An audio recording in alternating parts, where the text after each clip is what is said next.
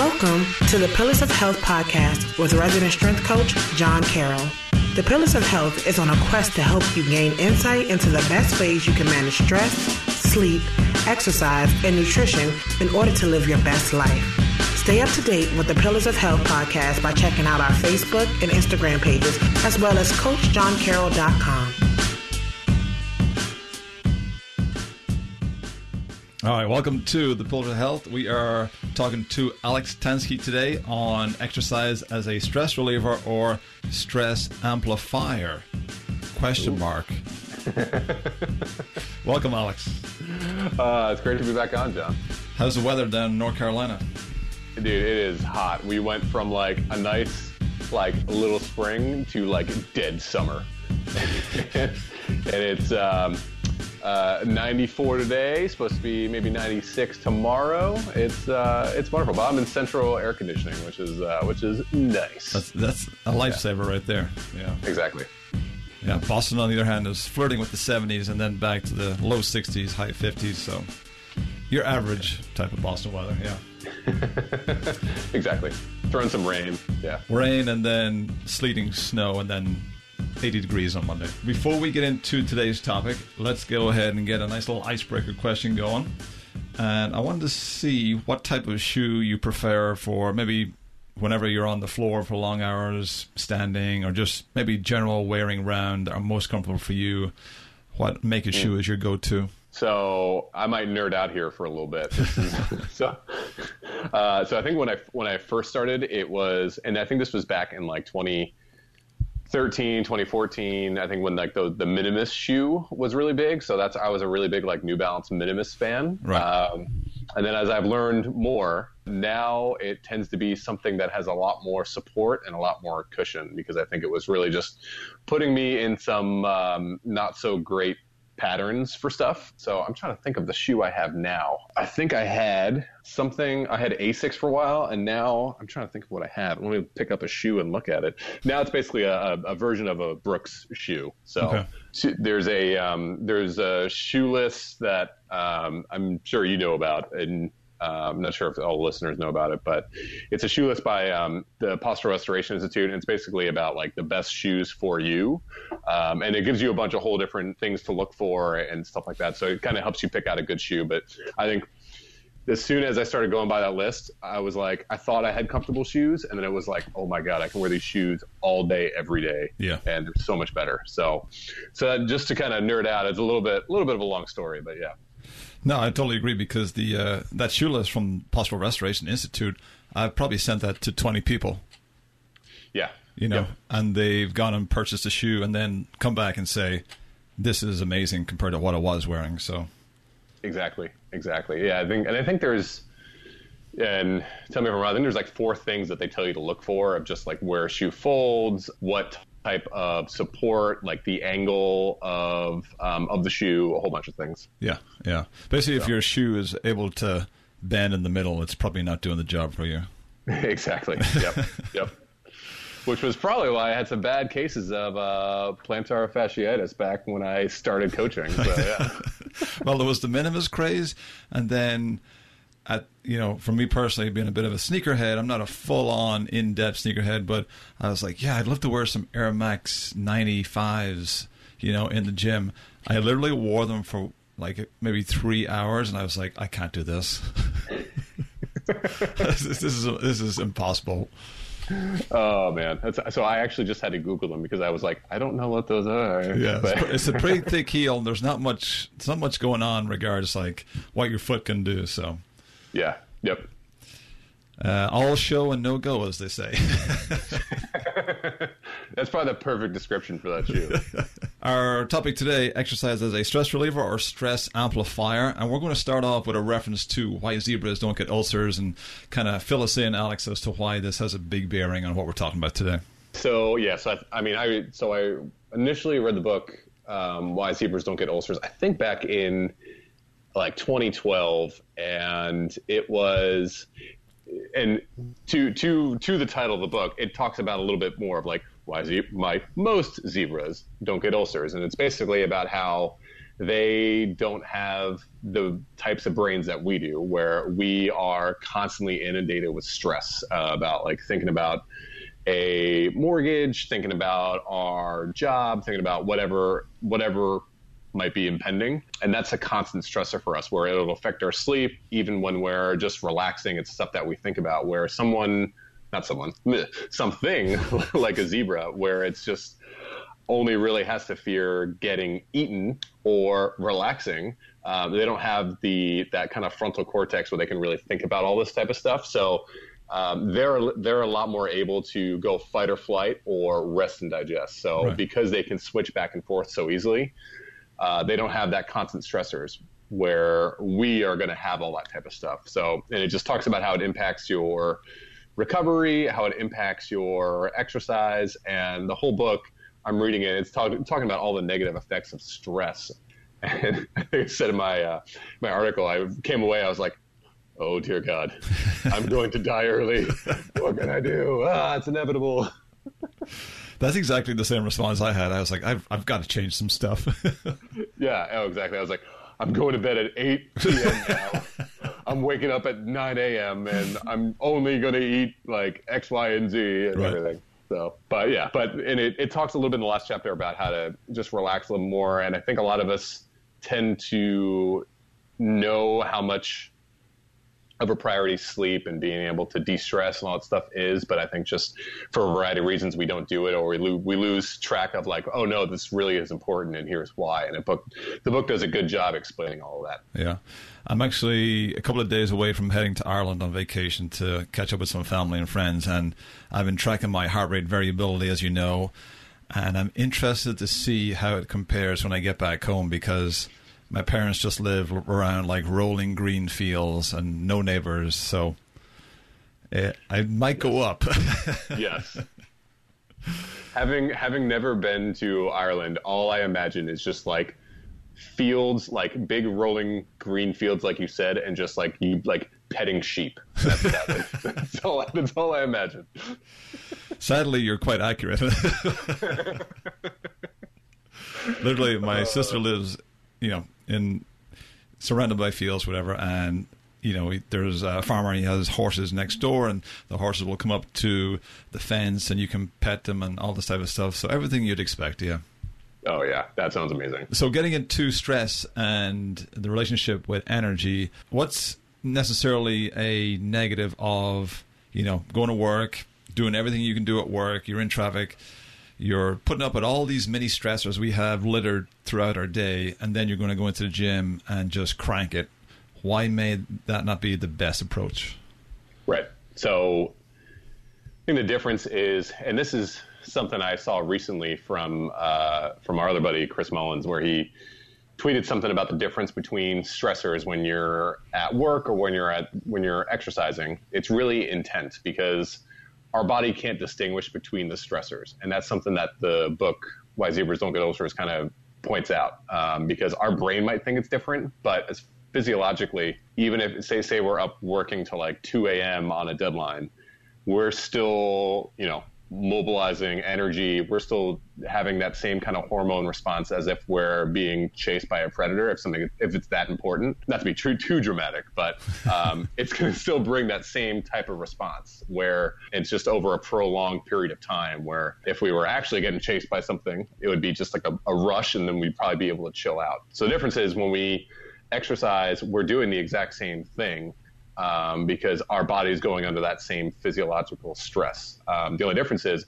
cognitively, cognitively we know like, oh, this is something I'm doing to try and work out all the stress that I have in my mind. But physiologically, that's why you see people when they're under times of a lot of stress and then they go through these hard workouts, why, you know, they just get burned out really quickly, why people that don't sleep and they go through these hard workouts, they have a higher susceptibility to be injured and all of this stuff kind of just just kind of creates a snowball effect where because we can't distinguish our body can't physiologically distinguish between the two different types of stressors it's um, it just gets to be too much and we start to just kind of break down over the long term.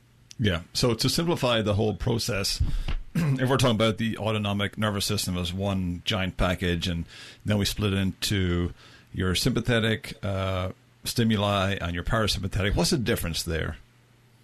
The so the sympathetic system is really that fight or flight system. So the uh, if we if we didn't have all these other stressors in our life, we'd be able to like you know be fight or flight when we had to, and then just kind of turn that off and turn on our parasympathetic system, which is that rest and digest system. So when when we're not able to do that and we constantly are in this kind of fight or flight mode. So if we have a stressful job you know eight hours a day we have to give these big presentations. We have to you know uh, we're stuck in traffic behind you know this person who is driving ridiculously or whatever.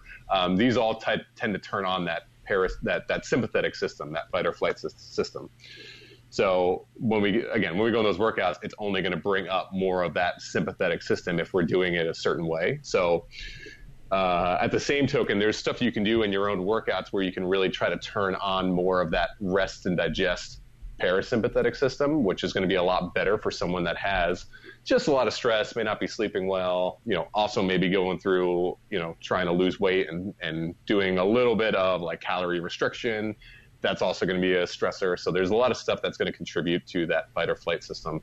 But we just want to be able to relax, as right. as Aaron Rodgers so eloquently once said, R E L A X.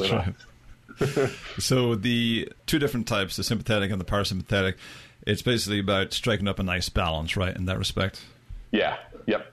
And I think what we find usually in everyday life, especially because of smartphones and all the alerts that we get and a whole bunch of stuff, uh, that modern day life tends to put us in more of that sympathetic dominance versus having that nice balance where we can truly go to bed and not think about stuff and sleep well versus you know sleeping for a couple hours waking up in the middle of the night thinking of a problem and then you're on again and then you check your phone and then you're on again.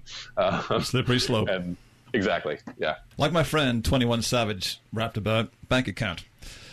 so, yes. so if we're thinking about the sympathetic and parasympathetic stressors in our life in relation to a bank account, can you break that down as to how that's an easier way of thinking about things?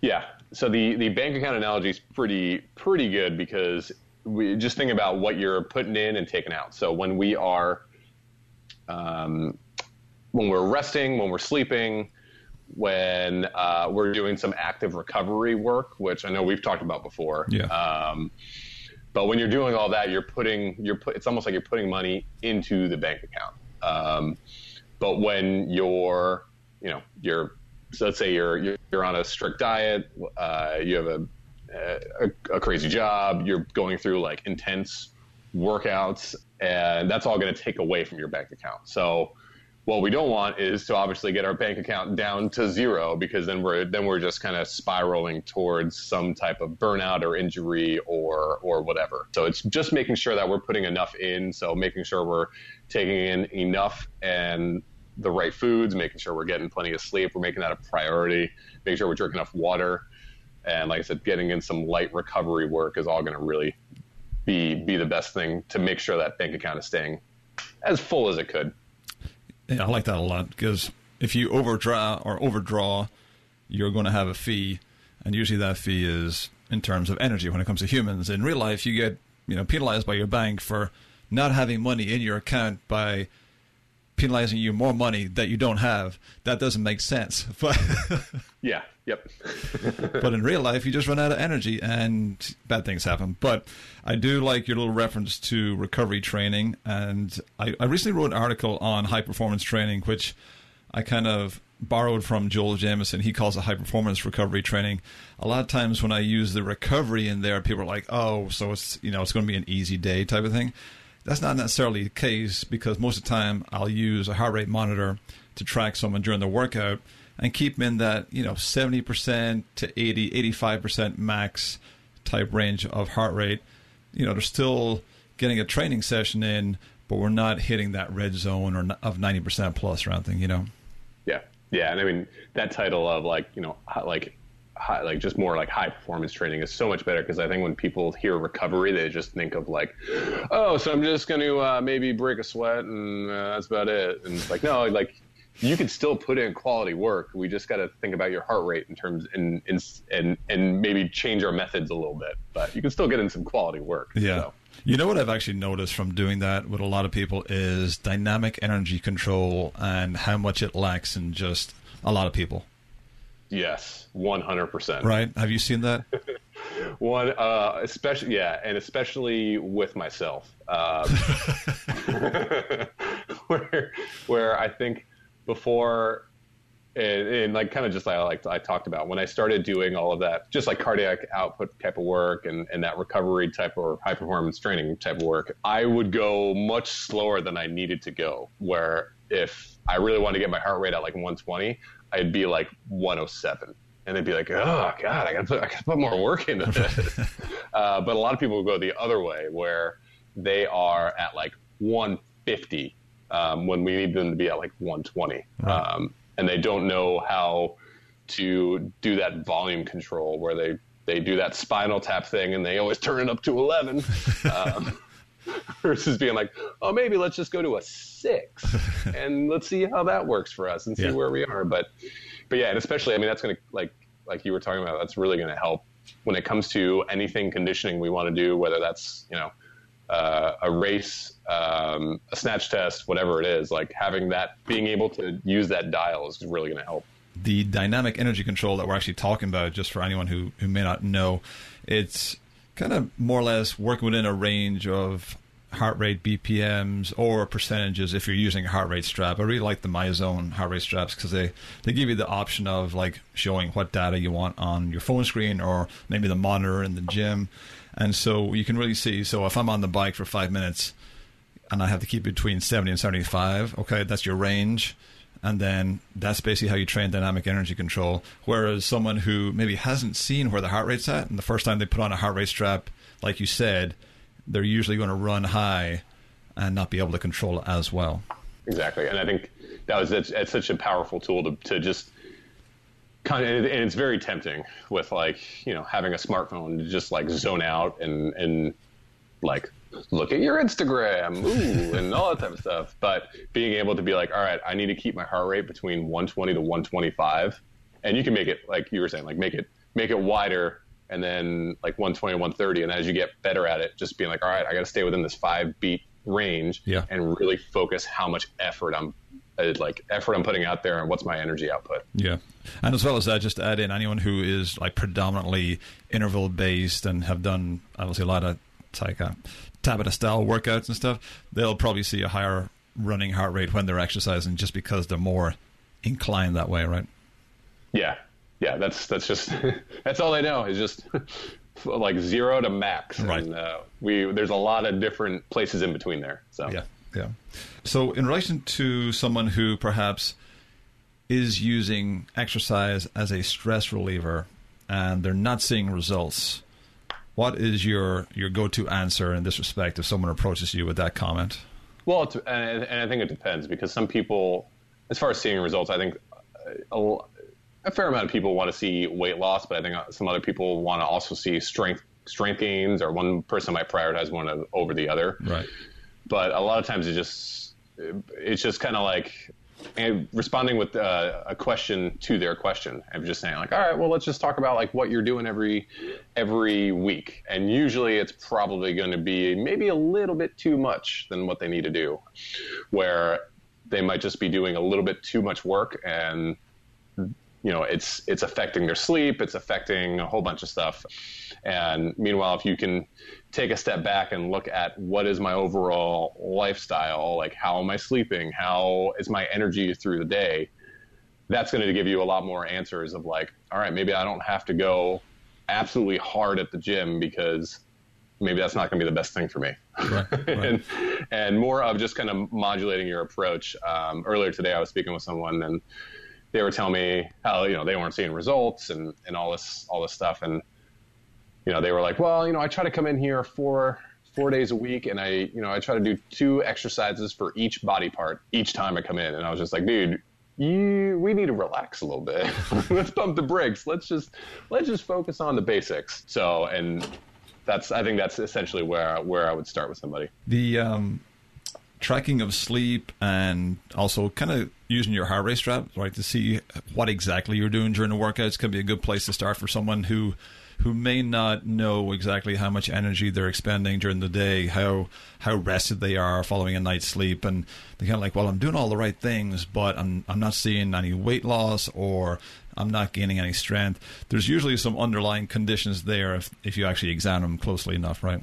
Yeah, and and that's the thing. It's like it's it's it can be really hard from even a five minute conversation to get a real glimpse into what what someone's you know issues might actually be. Yeah. Um, so it's just it's just trying to keep getting more information and then just keep trying to ask them ask them questions like you were saying. So, Yeah, the go-to is is the push, push, push. More is better. More is better type attitude because we've we've basically been led down that road as when it comes to work, when it comes to just life in general. That's kind of how the Western world is set up, right? Whereas if you have a little bit more auto regulation there, and you're like, okay, how am I feeling today? Do I feel up to it? If not, I can scale it back. If I do, by all means, push it. But just having that kind of like ability to kind of assess things a little bit better, which I think comes with a little bit more experience training wise. exactly. And I, yeah, I think the big the big key is really just you know consistency over intensity. Yes. I know. I know we've talked about. Yes. So um, there was a I had a new new client last week, and she was telling me that that you know what she usually does is every three to six months she'll go to the gym for every day for about a week, and then she stops. Wow. And so our goal is really, all right, well, let's just try two or three times a week. Let's see how we do with that because we don't need to put in as much work as we think we do. yeah. So, Yeah. Consistency over intensity every time, my friend. yep. All right. So that was good. The exercise as a stress reliever is definitely something we hear on a regular basis. And then trying to kind of get this message across is important because it can actually go against the person on the path to whatever their goal may be. And so having them understand this can be a, a big step in the right direction, right? Yeah, and I, I think one of the big keys is also just realizing that when we're exercising, it's only it's not that's not when our body actually makes actions. We need to be recovered for our body to recover, and Right. and that's when we get stronger and leaner, and we make all those adaptations. So, just realizing that, and almost like putting your eggs, arranging your eggs differently, rather than putting them all in the like you know let's go hard at the gym, um, because you can go hard at the gym, but if you're not really getting great sleep, you're not eating quality food after, you're not going to you're not going to really see the results you want to see. So just making sure that you can rearrange things a little bit um, to make sure you're really maximizing all the effort you're putting out there. Yeah, that's that's really one of the the big missing points is that you know what you do in the gym. Yes, you're creating a stimulus for change in your body, but then you've got to follow that up with the recovery aspect. Yeah, And we've just missed that so hard in the last decade or so. Whereas you know the media have led people to believe you know push push push go go go, and yeah, that's fine. You know, there's a time and a place, definitely, but not every time. So. yep, yep. All right, man. This was good. Thank you very much. Cool. Well, thanks for having me on, man. Yeah, yeah. We're up here freezing. You're down there being toasty. Oh yeah, exactly, exactly. All right, guys. Uh, thanks to everyone listening in. Until next time, we'll see you soon.